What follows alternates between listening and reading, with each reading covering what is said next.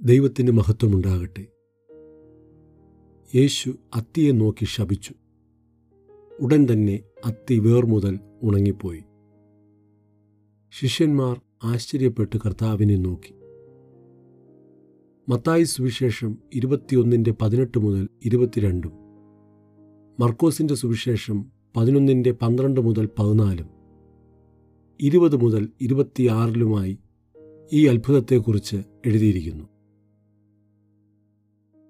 കർത്താവായ യേശു രാവിലെ ആലയത്തിലേക്ക് പോകുന്നതായ വഴിയുടെ അരികിലായി. നിറയെ ഇലകളുള്ള ഒരു അത്തിമരം നിൽക്കുന്നത് കണ്ടു. തനിക്ക് വിശന്നതിനാൽ ഫലം വല്ലതും അതിലുണ്ടോ എന്ന് നോക്കി. എന്നാൽ ഒന്നും കണ്ടില്ല. ഇനി നിന്നിൽ ഒരു നാളും ഫലമുണ്ടാകാതെ പോകട്ടെ എന്ന് പറഞ്ഞു. ഉടൻ തന്നെ അത്തി ഉണങ്ങിപ്പോയി.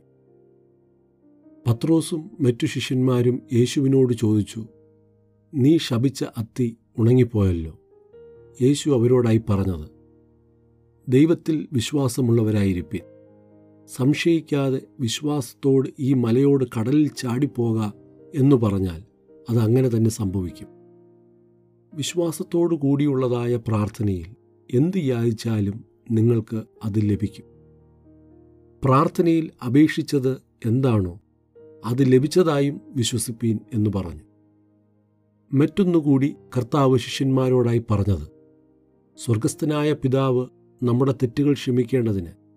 നാം പ്രാർത്ഥിക്കുമ്പോൾ ആരോടെങ്കിലും നാം ക്ഷമിക്കാതെ ആയിരിക്കുന്നുവെങ്കിൽ നമ്മോടും പിതാവ് ക്ഷമിക്കുകയില്ല.